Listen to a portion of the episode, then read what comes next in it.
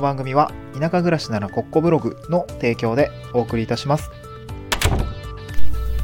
はい、おはようございます。東京から淡島に家族で移住をして、ライターやブログ運営をしたり、古民家を直したりしている小場旦那です。今日のトークテーマはですね、えー、昨日に引き続き観光地に移住して困ったこと参戦ということで、えー、これから移住を考えている人のですね、移住先選びのまあ参考になるようなテーマについてお話をしたいなと思います。観光地への移住って実際どうなのっていうことですね、こちらについて、まあ、気になっている方向けの内容かなと思います。えー、まあ、実際に私はあ地方移住をし、東京から地方移住昨年しまして、えー、淡路島ですね、東京からあ関西圏の淡路島という場所に移住をしました。はい。えー、っと、まあ、この淡路島ってなんか関西に住んでると、なんかめちゃくちゃね、テレビに出ていたりとか、最近、こう、パソナさんの、えー、本社移転があったりとか、パソナグループさんの運営する、えー、観光スポットがどんどんどんどん開いていて、最近気になってるなんか全、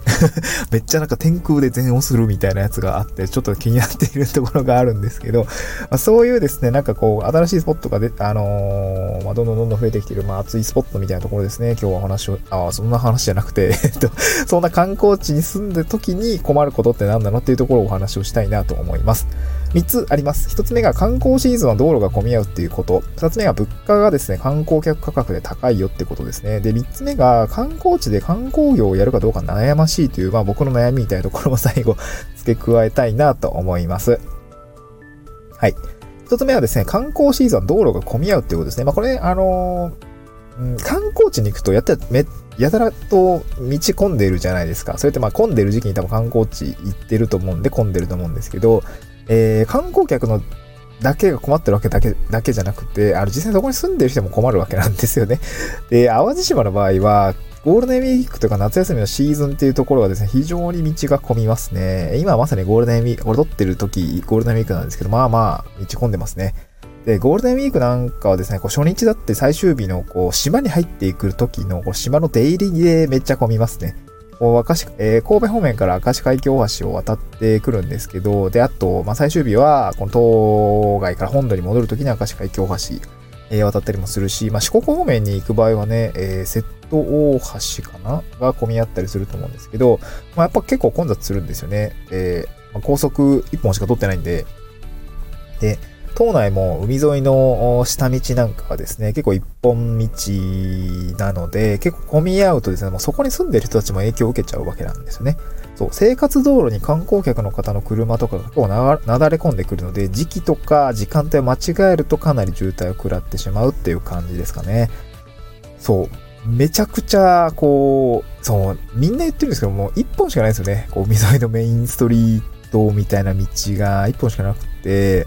そう、結構日常的にね、あの、あの海を眺めながら行く道使ってるんだけども、そう、あ、ここめっちゃプチ情報なんですけど、僕今、洲本市に住んでるんですけど、えっ、ー、とね、洲本インターから、あの、高速乗ると、ちょっと高くて、ちょっと下道で、えっ、ー、とね、淡路サービスエリアのあたりまで、まあ、車で40分ぐらいかな、あの、なんか、こう、そっからインター乗ると結構ね、値段の幅がガクッと、こうなんかね、そうそう、なんかそ、そこを超えると額が一気に高くなるみたいで、何百円変わるかなみたいなことを言っていて、なんかね、地元民はね、あの、その、淡路サービスエリアぐらいから乗ってるみたいなことを言ってました。はい。そう。別になんか、時間かかるけどどうなんていうところもあるんですけどね。まあなんかそんなことをやってるみたいですよ。うん。はい。えー、雑談でした。で、二つ目がですね、物価が観光客価格で高めっていうところですね。えー、地方移住したら結構物価が安いとか、あ安いからいいよね、みたいなことだったりとか、安いからきっと大丈夫だろう、みたいなことも、おっしゃる方も結構多く、多く見られるかなと思うんですけど、これ僕も結構、えー、あそこまでみたいなところだったんですけど、淡路島物価高いですね。物価高い。そう。さすが淡路島って感じですね。観光客の、観光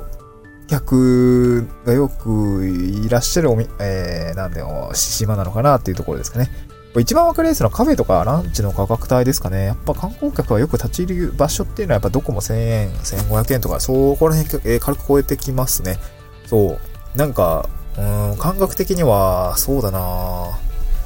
渋谷とか新宿のランチ安いよね。そうだなえー、あれかな。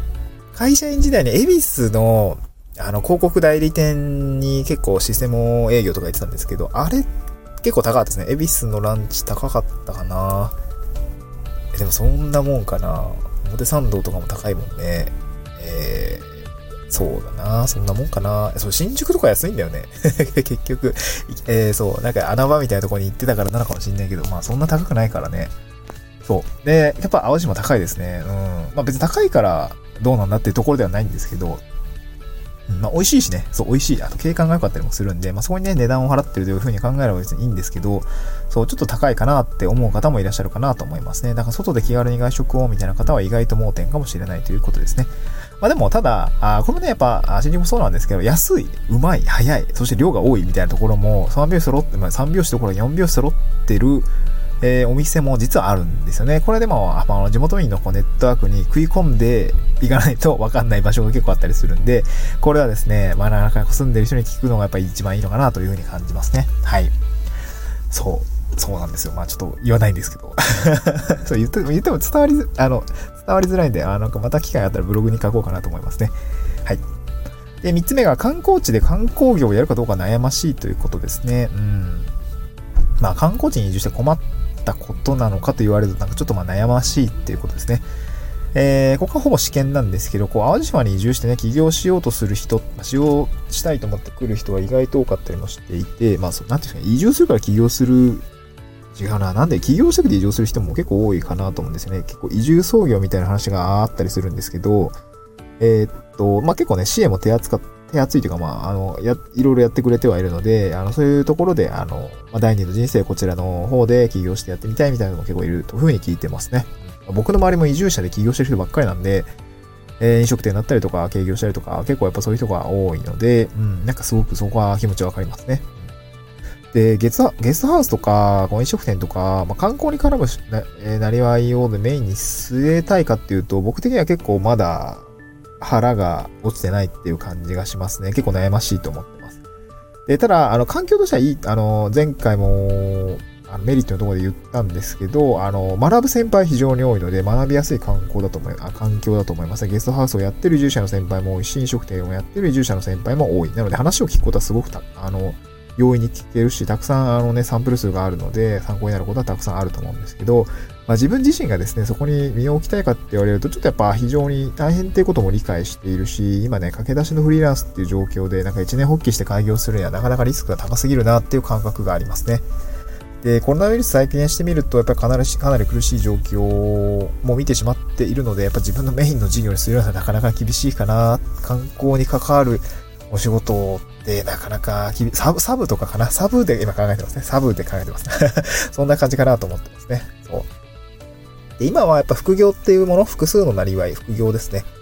っていう場所に落ち着くのかなと思いますね。どっか一本でやっていくとか、もう全身全霊がこのゲストハウス開業に、えー、頑張るみたいなところはないですね。そう。多分7割ぐらいが、まあ、ライターだったりメディア運営だったり、あとまウェブ制作だったり、コンサルティングの支援だったりっていうとこ、まあ自分が今まで培ってきたスキルを活かして、まあ在庫なし、在庫なしでね、スキルベースのお仕事っていうのは7割ぐらいで生計を維持していきたいなとは思ってますね。まあ取れるのは別にそっちで100%取ってもいいと思うんですけど、で、まあ実ビジネス、うん、まあこれは何だろうな。やりたいかと言われるとちょっとまだわかんないですけど、なんていうんですかね、こう、そういう課題解決の手段としてリアルビジネスっていうところは、あの、結構あったりもします。例えば、まあ、ゲストハウスの運営、仮想集落でのゲストハウスの運営だったりとか、えテントサウナっていう、まあ、着地型観光に使えるかなと思っていたりもするんですけど、あと、まあ、この日帰り観光っていうのはね、あの、青島っていうところのこう、えー、